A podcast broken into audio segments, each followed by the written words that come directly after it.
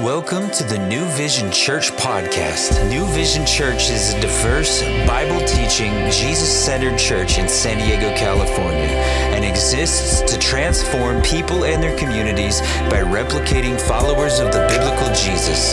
Thanks for joining us today. Now, here's this week's sermon.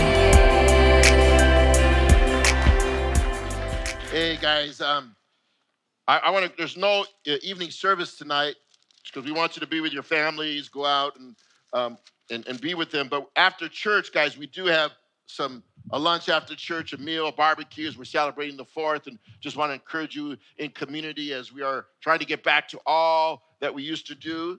Uh, and so I just want to encourage you to stay after grab something to eat after. Open up to John the 15th chapter. For those that have been in the church a little bit, in the Word a little bit, this is a famous chapter out of the Gospel of John. If you have your Bible, it's a New Testament, fourth book into the New Testament Matthew, Mark, Luke, John, the 15th chapter. Um, we're going to be looking at that this morning as we've been doing a sermon series on discipleship, what it means to be a disciple and, and uh, be a follower of Jesus. And my title this morning is called A Disciple Bears Much Fruit. A disciple bears much fruit. Uh, for many of you know, Julie and I, we've been kind of doing a remodel in our house. In our backyard, we have a slope. And on that slope, we used to have these like four huge trees. And we realized that something wasn't right with those trees. We weren't sure what was going on. So we called a, a specialist in to come take a look at the trees because it looked like they were dying. And so the specialist came out and looked. He goes, Oh, yeah, they're dying. You, you, you have to, to cut them down because they're, they're going to die. And as we said, Okay, taking the counsel of these wise people, wise tree inspectors, we, we cut down our trees to the stump because we, we thought they were going to die. But what happened was that these trees begin to grow back. It, they, they begin to have begin to have life after the last few months, and they're stronger and they're and they're healthier. And I thought, wow, what was the key to their survival? The key was not in the branches, but in the roots. See, the roots are the unseen part. We are only looking at what we could see. We couldn't see what was going on underground and, and what was going on with the roots. In John chapter 15, we're going to discover there's an illustration going on and that the, the branches are the believers of the vine. Is supposed to be that Christ then is the root of the vine. And the root is the unseen. And our life is hid with Christ, and the root bears the tree. Paul writes this in the book of Romans, chapter 11 Do not boast against the branches. But if you do boast, remember that you do not support the root, but the root supports you. That the root supports you. Our life support is found in our abiding relationship with Christ. We are to be rooted in Him. We've learned this that the cost of discipleship is high that, that, that the disciplines of discipleship is crucial and the fruit of discipleship is required. And so we're getting into really the meat and potatoes of what it means to, to walk with Jesus and have a relationship with Jesus. A disciple bears much fruit, meaning there's some evidence to your faith. There's follow through to your faith. And we know that the fruit is the work of the Holy Spirit which is the work of love, which is the abiding sustainability of our faith. And so we're going to dive into that this morning. Let's pray. Father, in the name of Jesus, I ask this morning as we enter into your word, as we continue our worship with the study of your word, as we look at John, the 15th chapter. Lord, I pray you bring to life this visibility. I pray you bring to life what, what it means to walk with you, what it means to be connected to the vine as branches. What does that look like? How do we live it out? How do, how do we get sustainability? And so I pray for your saints this morning. I pray for your disciples this morning. I pray for your hearers this morning. They would get a full understanding of the meaning of your word, but just not understand it, just not put it in our heads, put it in our hearts. And so we thank you, we praise you, and we honor you in Jesus' name. Amen. We're going to look again three things this morning as we look at John 15. Number one, the work of the vine dresser. We see it in, in John, the 15th chapter, verses one through three. Jesus, uh, Julie and I, like I said, we we're remodeling our house and we made a, a small garden. And we only made a small garden for two reasons, right? And we, we and number one is that we don't have a green thumb. We don't have a green thumb. And number two, I'm too busy to be mowing lawns and doing all this work out there in the ministry. So what we did is we began to plant these succulents in our garden, these desert plants, because it only takes like one time a month to water them and they they would grow, right? So it doesn't take a lot of, of time. We were novice gardeners and stuff. So what happened is one of the plants that we planted, which we didn't know, was the fire stick plants. Some of you already know what that is. I didn't know this, but the fire stick plant, if you break it, it has like some stuff in it that it, it, it's actually dangerous. It's a dangerous plant that if you get it in your eyes, you can go blind. You, in fact, it's, it's dangerous. It kills things. I'm a novice. I was planting things that were dangerous. I was planting things that could kill things. I have a dog that probably could have ate that plant and died. But as a novice, I didn't know that, that I planted this thing. It's good to know, it's good to know that we have a God who's not a novice, novice gardener, a novice vine dresser, that he knows how to care for the garden, that his sole purpose is to nurture and care for his creation so that it becomes a thriving, life giving plant. This parable is Jesus' description of what it means to have a life giving walk with God. And he is the gardener. And he is the gardener. Let me give you some context as we're reading the Gospel of John. Jesus is only hours away from being arrested. He's on his way to the garden and he's walking toward the Garden of Gethsemane.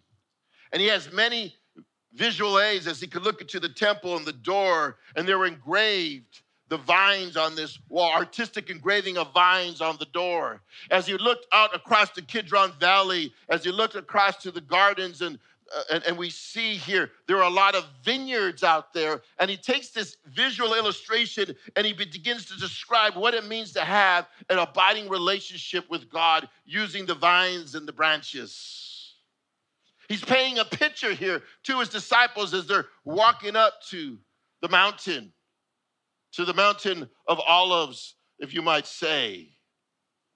He's illustrating what it means to be connected to god and so we're first going to have to do this as we're talking about the vine dresser. We have to define the relationship. You ever dated and you have to have that conversation? Let's define the relationship. Come on, we're gonna have to define the relationship this morning with your relationship with God and the vine dresser and the vines and the branches. Let's lay it out so we get clear clarity of what this parable really means. So let's define the relationship in verse 1 and 2. It says, I am the vine and my Father is the vine dresser. Every branch in me that does not bear fruit, he takes away. And every branch that bears fruit, he prunes, that it bear, may bear more fruits. Let me give you the players in the story. Let me define the relationship. Number one, Jesus is the vine. You might even say he's the root. God the Father is the vine dresser, the gardener, and we are the branches. Let's look at God the Father. Let's look at the vine dresser for a moment and his role.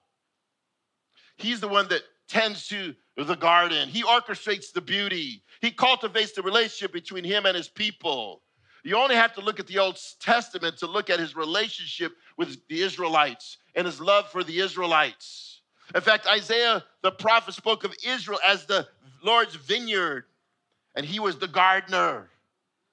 But we know oftentimes Israel didn't bear good fruits.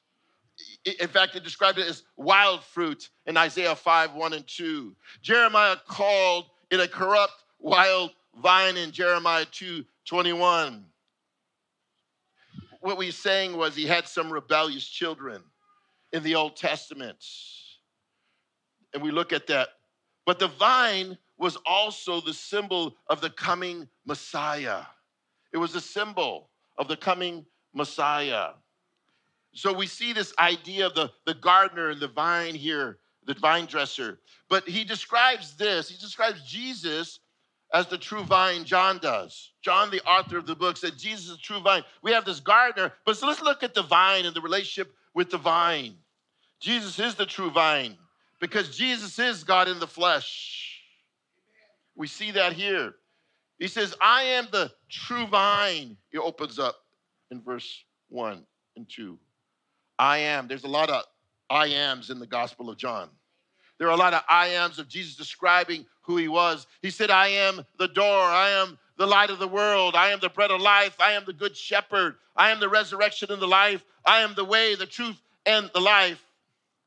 I am the Christ. I am the Messiah. I am the true vine. He made all these claims of who he was in scriptures. And we're called to be rooted in the true vine. So the gardener is God the Father, the vine is God the Son, and the branches are the believers in Christ. The branches. Now, there are two types of branches here. We're going to get into in a moment. Two types of branches those who bear fruit and those who do not. You see that in the story. Those who bear fruit and those who do not. Those that are in Christ and maybe those that are outside of Christ. We know that the, the branches that bear fruit are, are genuine believers. They're genuine believers. Remember, there's the context here. They're going to the, the Garden of Gethsemane. They're going to Mount Olive, and the 11 disciples are with him. Where's Judas? Judas is already gone to portray Jesus. So the, only the 11 are with him at this moment, the, these true believers. The branches that do not bear fruit are those who profess maybe to believe but have no fruit. They, they lack genuine salvation. Think about Judas, who's now not in the picture. He's not in the picture. He's cast away and thrown into the fire of judgment. We'll read that later in verse 6. He's the son of perdition in, in Acts chapter 1. We see each of these roles in the story. Let's, let's bring this together as we talk about the role of the vine dresser here. Let's look at the work of the vine dresser. Look at verses two and three. I'm going to go all the way back to when I am the true vine and my father is the vine dresser. Every branch of me, that's Jesus, that does not bear fruit, he, that's the father, takes away. And every branch that bears fruit, he prunes that he may bear more fruit. You are already clean because of the word which I've spoken to you. Let's break this down a little bit because I want you to see the work of the, of the gardener here in a minute. The gardener cares compassionately. God the Father loves you compassionately. Notice the gardener's desire here. The gardener's desire. He tends to the plant that doesn't bear fruit so it can begin to bear fruit to ultimately bear more fruit. Do you see the progression in the parable here? No fruit, some fruit, more fruit. I often say this God the Father has a green thumb, right? He's setting up an ecosystem of, of success. And this gardener does three things to bring about success. And I think he does this in our own life as a gardener. Number one, he lifts up. He lifts up. In fact, the word takes away actually actually means and translates to, to lift up. Notice that the, the weaker branches that needed a little assistance to be lifted up so it can get a little sun so it can grow. Oftentimes, when you have branches and vines, they begin to tilt, they begin to walk, and these vines on these branches would get heavy and they would go to the ground. And so when the gardener would come, he didn't want to step on those vines. He didn't want to trample them down. So what he would do is the gardener would lift them up so the back up so they could see the light of the sun, so they could be picked up. God oftentimes today in our life, and we face all these difficulties, need to be lifted up a little bit. Some of us might even feel like we're dragging this morning, and you've been through a lot, and yet you just need a little pick me up, right? Don't go to the stimulants. Don't go to the monster drinks and the medication or the, the, the drug stimulants. Some of us take self initiative to, to get our own pick me up. But God the gardener, God the Father wants to lift us up this morning in the midst of our difficulties and our struggles. But not only does he lift up, he prunes. He prunes, right? He prunes, he cuts back for most growth. See, the problem with my idea of being a novice is I looked at the tree, I didn't realize that all the tree needed in my backyard was a little pruning to, to cut off the dead branches that were affecting the growth of that tree. There are things that God needs to cut away that we would be more effective. There are things that God needs to prune that we could grow, right? God wants to cut away those things that hinder your fruit bearing. It's a, it's a cleansing process for the believer. It's a spiritual purging. It's a, a it's the word purging actually means catharsis. It's actually it means a release or an emotional release. The pruning actually in our life, the purging of what God wants to will affect our emotions. It's the pruning, the heaviness of the things we've allowed in our lives. If you allow God to prune it up, will bring some emotional relief. So the Bible says, you know, all these are heavy laden. Come unto me, and I will give you rest. That given to Him is the pruning process by which God brings relief. Maybe some of you are going through heaviness and emotional things in your life that God just needs to prune away some of those things. That life is a little lighter. He wants to cut away the dead weight. Sometimes he might just need to cut some relationships. Sometimes he might just need to cut social media. Sometimes he might need to cut some video games. You fill in the blank what he might just need to cut to give you some relief. In fact, God will allow storms in your life to purify you, trials and tribulations to get your attention. We know that the pruning process can be painful. We know that the pruning process can be painful, but it is part of the discipleship process. It's part of the refining process, right? For some of you in the military, you go to boot camp, right? That's painful. You have to exercise, you have to work, you have to run, you got to go through obstacles, you got to go through things that are part of the disciplines of a soldier. But you have to endure that to be stronger, but it can be painful. God will take us through these disciplines, these things in our lives to be able to strengthen us. In fact, the pruning process is painful. Hebrews 12 11 says, For the moment, all discipline seems painful rather than pleasant. but later it yields the peace of fruits of righteousness to those who have been trained by it right? You as parents have to discipline your kids, right? They don't like it, right? They don't like being disciplined. They don't like to be for those that spank spank or for those that put on timeout timeout. They don't they don't like those things. But that discipline is good for them.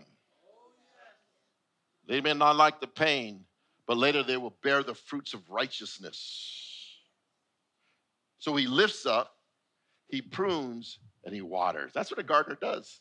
Lifts up, prunes, and he waters, right? Right? What does it mean by he waters? What did Jesus? Jesus had been discipling the, the 11 and the 12. For three years, he's pouring his life into them. He's teaching them, he's instructing them, he's giving them the Sermon on the Mount. Eh, eh, you know, he talks about the good shepherd in John chapter 10. He, he tells stories, he, he gives illustrations. He's watering them with the word. He's watering them with the truth. He's, he's allowing them to quench their thirst. The woman at the well needed a little water. She kept going to the same water and thirsting again. But Jesus said, If you drink of this water, you'll never thirst again because I am the living water, for I am the way, the truth, and the life. Drink of this water. Jesus' prayer in John 17 was to, to sanctify them with, their, with the truth, for my word is truth. The word of God is the sanctification process for you. We studied that, the role of disciple in the word and the need for the word. Because the washing of the word refreshes us, it cleanses us, it sanctifies us, it encourages us, it edifies us, it builds us up, it helps us grow. It's the fertilizer that stimulates our growth. It condemns sin and inspires holiness, which produces growth. Husbands, you're called to, to wash your wives with the word in Ephesians chapter 5, of the teaching of the words as heads. Fathers, you're called to wash your family in the word as heads of the family, to wives, the wives and the children, as leadership. I often take my car to the car wash on the corner here. And it's a very interesting that you get to sit in your car. They have now where you get to sit in your car and you drive up and you put your car in neutral and it takes you through this washing process as you sit in the car and the car the water comes on it and it washes it it cleanses it it puts the soap on it and then it eventually rinses it and then it dries it and you come all out clean right guys in some way the word is the car wash of our life we sit in it and we let it wash us we let it cleanse us we let it do all that it needs to do in us as we rest and abide in him See, I was resting, abiding in my car. I did nothing, but the work of the washing was happening by the water that was going on. I abide in Christ, and God does some cleansing as I abide in Him. That's the, that's the washing of the word. Psalm 1, 2, and 3 says, But delight in the law of the Lord, or the word of the Lord. And his law he meditates day and night, that he shall be like a tree planted by the rivers of water that brings forth its fruit in season, whose leaf also shall not wither, and whatever he does shall prosper. That tree is by the water, by the rivers, the water comes up from the roots. And he bears fruit, what? In seasons. What season are you in? What fruit do you need to bear in the season that you are in? If you're not abiding and you're cut off, you're not bear the right fruit for the right season. That's important as God is ministering to you. So we see the work of the, the vine dresser. Let's look at the work of the vine in verses 4 through 7. A young man was convicted of a DUI. It was sentenced to community service. And his task was to show up. His task was, to, was when he showed up, he was to paint yellow lines down the middle of a newly constructed road. So he grabbed a gallon of paint, a roller, and began his community service. And, and the first day he covered about two miles, and the sheriff was watching, was impressed. The second day he covered about a mile, and, the, and then the sheriff was satisfied, but less impressed. But on the third day, he only covered a fourth of a mile. And the sheriff, disappointed in the young man's efforts, said, You haven't paid as much of the road as you did on the first day. What's the problem? And the young man replied, I've been painting more, but the bucket keeps getting farther and farther away. Listen, all that God has called us to accomplish in His life is only made possible by our union and ongoing communion with Christ. We, as Christ's disciples, are to be constant dependency and communion with Him. And the further we drift from Jesus, the less productive we'll be in the kingdom. So, the first thing He challenges us is this abiding relationship with Christ. We see that in 4 and 5. It says, Abide in me and I in you. As a branch cannot bear fruit of itself unless it abides in the vine, neither can you unless you abide in me. I am the vine, you are the branches. He who abides in me and I in him bears much fruit, for without me, you can do nothing. He's laying out an economy here, he's laying out a value system here. He's laying out some truths here if you see it, if you can see it. God, open our eyes that we may see. The word abide in me translates remain in me. See, to abide in Christ is a choice. It's a choice. Are we going to abide in Christ? We can, or we may not choose not to. It's submitting our, our will to God. And there is an applied understanding in the text for the disciples that they are to build an intimate relationship with Christ. It's a mutual relationship, He and me, and I and Him. That's the relationship. And there needed to be a connectedness to Christ, a true love story, like the Song of Solomon I am in my beloved, and my beloved is in me. There's a love relationship with God. And so we see that the vine and the branches are interconnected. The vine and the branches are, are interconnected, right? The vine is the life support for the branches. Branches cannot bear fruit of itself, it cannot. The, the disciples' life is sustained by Christ. He is the vine. The fruit we bear comes from Christ. Branches don't bear fruits because apart from Him, we can do nothing. But, Pastor, there's a lot of, lot of people who do good. Yes, they do good. Maybe because they want to feel better about themselves. Maybe they want to build a name after themselves. Maybe it's a part of their network and building good reputation. They're branding themselves. But anything apart from Christ and for his glory doesn't fit God's economy. It has no eternal value. That's what he's saying here. But a disciple, a disciple in Christ bears much fruit, right? He bears the fruit of the gospel. The fruit of the gospel, right? The sharing of the gospel. That's what we prayed for this morning that John led us. Bearing the fruit of our sharing. So we talked about last week sanctification holiness, the, the fruit of holiness in Romans 6 22, the fruit of generosity in Romans 15 27 and 28 the fruit of our lips of worship in Hebrews 13 5, the fruits of righteousness in James 3 18. But ultimately, it's the fruit of love.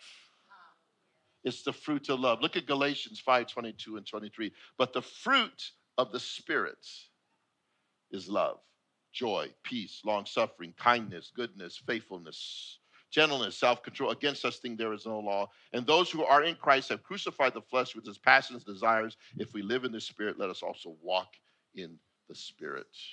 People often ask me, How do you know whether you're saved or not? How do you know? What's the mark of a believer? Galatians 5 22 and 23. If you're not doing this, if that's not the fruit of your life, I would question your salvation. Because it has to be evident. There has to be evidence of love in your life. There has to be evidence of caring in your life. There has to be evidence of this character in your life because it doesn't come from you, it comes by His Spirit. It comes from the vine, it comes from God is a gift that we get, this Spirit. Jesus said, I must go that a, another would come, the, the gift of the Spirit, the gift of love, the power of love that's inside of you is to be lived out. But what happens when we fail to have this abiding relationship? What happens we have a disconnected relationship? Look at verse 6. If anyone does not abide in me, he has cast out his branch and withered, and they gather them and they throw them into the fire, and they are burned. People don't like to hear that verse. Like, man, that's scorching, right? Oh, that's not very loving. Those are words of heart. It's red letter edition in your Bible, right? If you haven't found your Bible, right? It's Jesus' words. Jesus don't mix words. He's not trying to be politically correct in the time. He's going to just speak the truth because the truth will set you free, and he speaks it in love. Disconnectedness will lead us to death, right? Next to Hope House is a tree over here, and it has oranges on it, right? And if I go over to the tree and I break off one of the branches with the oranges on it and I bring it into the sanctuary, say, hey guys, check out the fruit of this tree on this branch. I'm going to plant it right here on the sanctuary stage. And next week, we're going to see more and more fruit next week. And we think I'm crazy, right? That's not true. Pastor Peter, have you lost your mind? Because if you break off the branch off the trunk or the vine of that tree, it has no sustenance. It will wither and die. The same thing with us, guys. If we disconnect from the vine, we will wither and die. We will not bear fruits. But we have some this morning who choose not to remain in Christ, not to abide in Him. What's the consequences when we disconnect from God?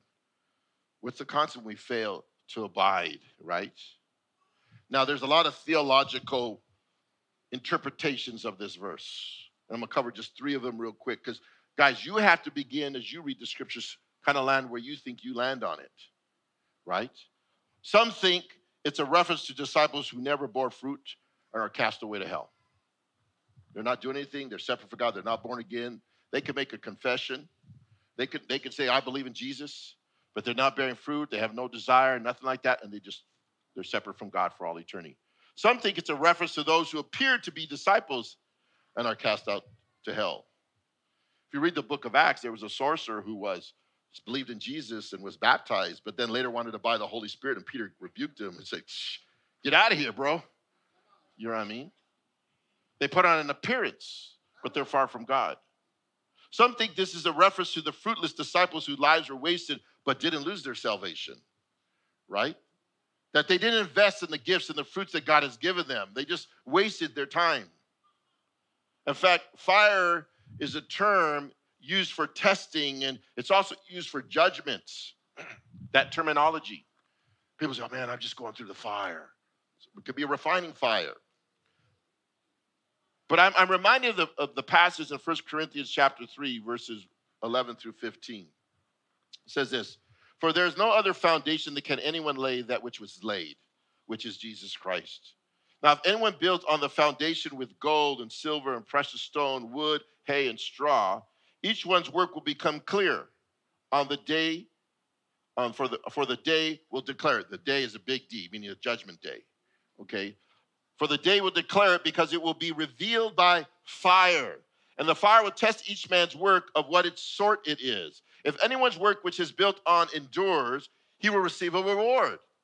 But if anyone's work is burned, he will suffer loss. But he himself will be saved, yet so as through the fire. What is this saying? He's basically saying is God, on the judgment day, God's going to test our authenticity, our motives for what we do. If we do it in Christ and for the love of God, then we get a reward. But if we do it out of any other selfish motive or anything, it's going to be burned up. But we're not lost. It doesn't, we're not saved by our works. So though the reward will be burned up, you still enter into the kingdom. We won't lose our salvation. And so the, the, the idea here is the fact that the idea of castaway, the idea of those types of things. Lord, let me just choose you and walk in the fruit of the Spirit so I don't take any chances. Right? If I'm just walking the Lord and walking in love, I don't have to worry about those theological perspectives because I'm bearing fruit of the Lord. I'm bearing fruit of the Spirit. I'm abiding in the vine. That's easier than try to live in fear. Am I in? Am I out? Am I in? What's the theological ramification? Let's just walk in the Spirit.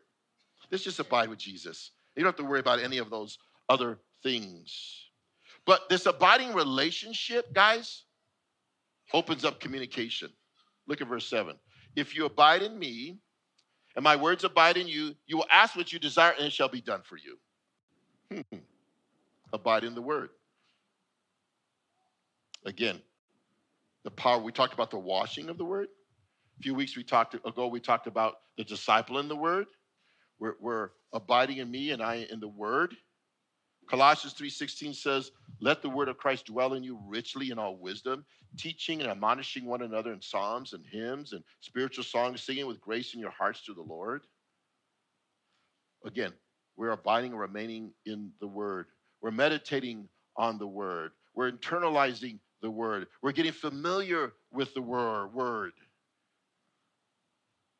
I love this. Let the word of Christ dwell in you richly. Let it be in there. Plant that seed of the word in your heart. Let it be comfortable in you. Don't treat the word like a distant relative. His word is key to your intimate, abiding relationship. Let the word dwell in your heart, not just in your head, and move from your head to your heart, then to your hands. That's how it works from the head to the heart to the hands. That's what it means to abide. And this abiding in the word this abiding and remaining in Christ will empower your prayer life. Right?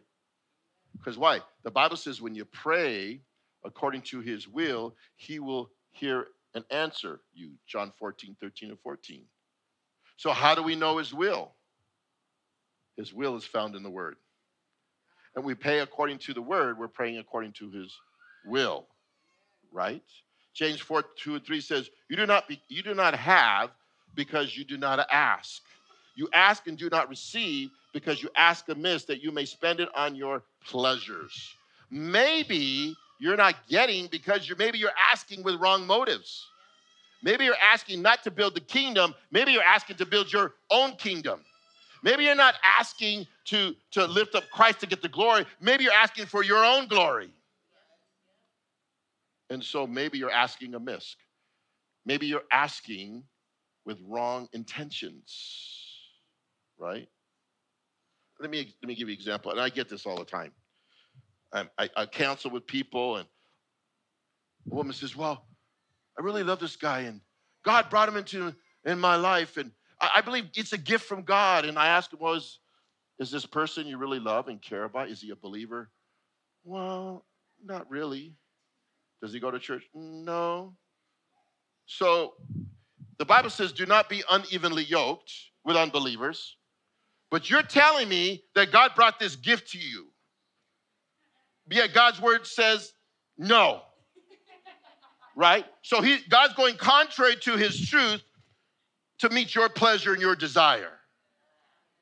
See how easily, see how easily we could twist things and we could take things wrong? Listen, God's word is uh, our plumb line, it's our guidelines, it's what speaks the truth, we walk in truth. And so when we pray according to the truth, He will hear and answer us. But if we pray contrary to the truth, and you get mad that He doesn't answer, I'm glad there are some things that God doesn't answer in my prayers because He knows what's best. I'm grateful that God doesn't answer certain things because He sees the whole picture.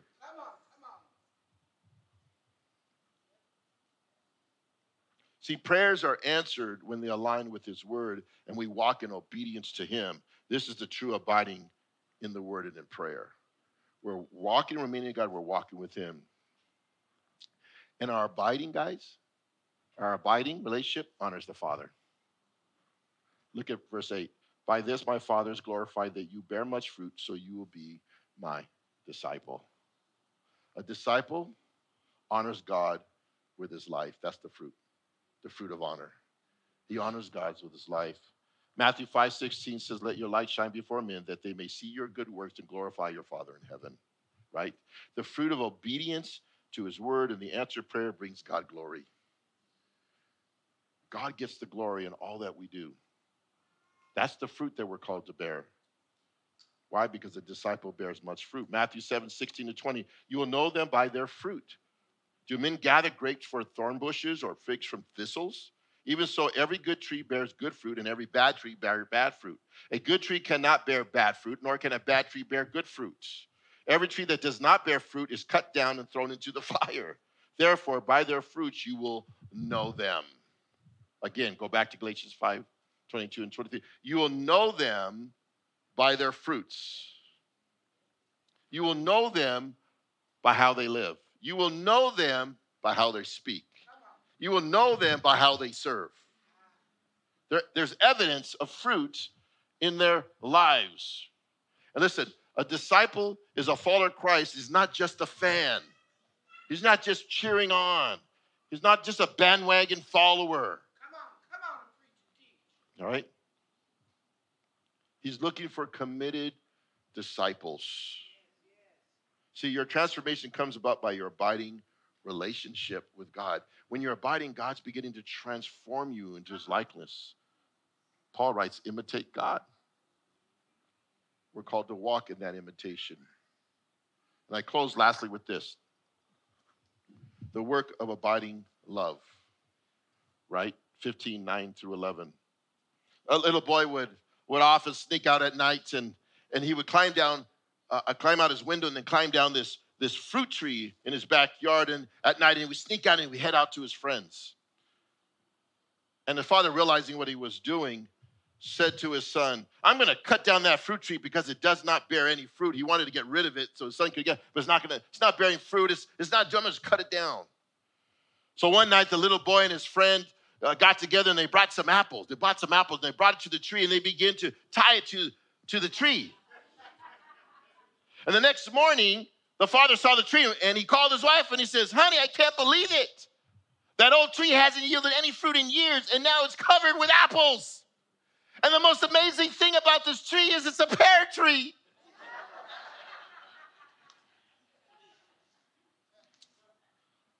Let me tell you some love and joy are the fruit of the Spirit. Listen, and you can't fake love and joy. You can't fake it, right? The love of God should naturally be an outpouring of the disciples of Christ because they said that you'll know that you're my followers by your love for one another. So we need to have number one, continual love. But there's a continuity. Look, look at verse 9. As the Father loved me, I also loved you, abide in my love. As the Father loved me, Jesus is speaking, my God loved me. And the example of love was from my Father to me. And the way I love you is the same way my Father loved me. He's the only way he could illustrate love was to describe his relationship with his father. This is the greatest understanding of love, and this is how I am loving you. And then he commands him what? Now, abide in that love remain in the love, rest in the love, take pleasure in my love. And sometimes, guys, it's very hard to understand God's love. Because we, we see it through the world, we see it through the lens of this world. He didn't say, I love you like a husband loves his wife, or a mother loves his child, or an addict loves dope. He said, I love you like my father loved me. Now, some of you might not have any fathers today, and you don't know what that means. But he's the father to the fatherless, it says in the scriptures. And he's Jesus is saying, I want you to understand my love, but I know this love, this agape love, this abiding love is hard to understand. That's why Paul writes in Ephesians chapter 3, 18, may you have the power to understand, as all God's people should, how wide and how long and how high and how deep his love. May you experience the love of Christ, though it is too great to understand fully. God's love is deep and wide, and sometimes we just can't even comprehend it. Some of us don't even think we deserve it. But He loves us deeply. He's the gardener, He's the caretaker of His creation. And so, because of His love, His love for us, there should be a love for Him. And because of our love for Him, we keep His commandments. Because keeping his commandments is the fruit of love. Look at 10. If you keep my commandments, you will abide in my love, just as I kept my Father's commandments and abide in his love. We know that Jesus never did anything unless the Father told him to do it. He'd go away and pray, he'd go and seek, he'd spend time with his Father, and he never, never did anything unless his Father told him to do it. Right? Love is manifested, is seen when we keep his commandments. That's a sign of obedience to Him. And we know that His commands are not burdensome. His commands are not there for heaviness. His commands are not these, you know, heavy things of like, oh God, you just you just want to make my life miserable with all your rules. You just don't want you're a, a killjoy. You just don't want us to have any fun. Nah. His commands are out of love.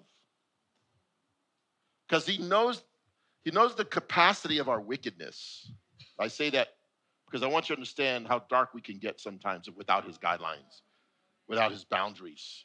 Some dark places that we might just go without his love. His love sheds light on our own brokenness. His love sheds light on our wickedness. And then he says, I love you in spite of all that. But I want to change that. And so let me give some parameters. Let me give some boundaries that you're going to stay you're going to stay healthy, but more than that, you're going to experience my greatest joy, joy you've never seen before. See, I'm going to I'm going to give you these boundaries because in these boundaries are going to become some rewards. In these boundaries are going to become some blessings. In these boundaries are going to be best for you spiritually, physically, emotionally, spiritually, all these areas you're going to experience the greatest the greatest healing, greatest emotion of all that God wants for you. And here it is. Look at verse 11. The fruit of obedience of love. Here it is. The things I've spoken to you, that my joy may remain in you, and that your joy may be full. Did you get that? If you have your Bible, underline it. God's writing that your joy may be full. The teachings of Christ were, was to give you joy. Remember, he's been teaching disciples for over three years. And when you obey my word, you're going to experience some great joy. It will be overflowing joy. Now, you know this, and I know this, I hope you know this, there's a difference between joy and happiness. There's a difference. Happiness is an experience of emotions, joy is an experience of the Holy Spirit. I'm going to say it again. Uh, happiness is experience of emotions. Joy is an experience of the spirit. Happiness will be interrupted by our circumstances, but circumstance will never interrupt joy. Right? For you Padres and LA, LA Dodger fans, John, you know when that guy gets at the bat and he's at the bat and he hits that ball, boom, it's going to the seats man, he's joyful, he's, he's happy, he's running down first base line, and then they go, foul ball. No more joy. No more happiness. Circumstances will change that, but joy will never be changed. Joy is the eye in the storm. Joy, joy is never, no matter your circumstances, situation, joy is always present when you're abiding in Christ. See, the purpose of happiness is not joy. Joy will not be found in our possessions, in our achievements, our pleasures. Joy will only be found in abiding, obedient relationship with Christ. Notice it's joy, it's Jesus' joy being poured out into us in the passage. I give you my joy. He's pouring into you his joy. His joy is never ending. He's pouring into your temple, He's pouring it into your cup. His joy, right? Jesus is our joy, and when we enter into his presence, we find great joy, and that's full. Look at Psalm 16 11.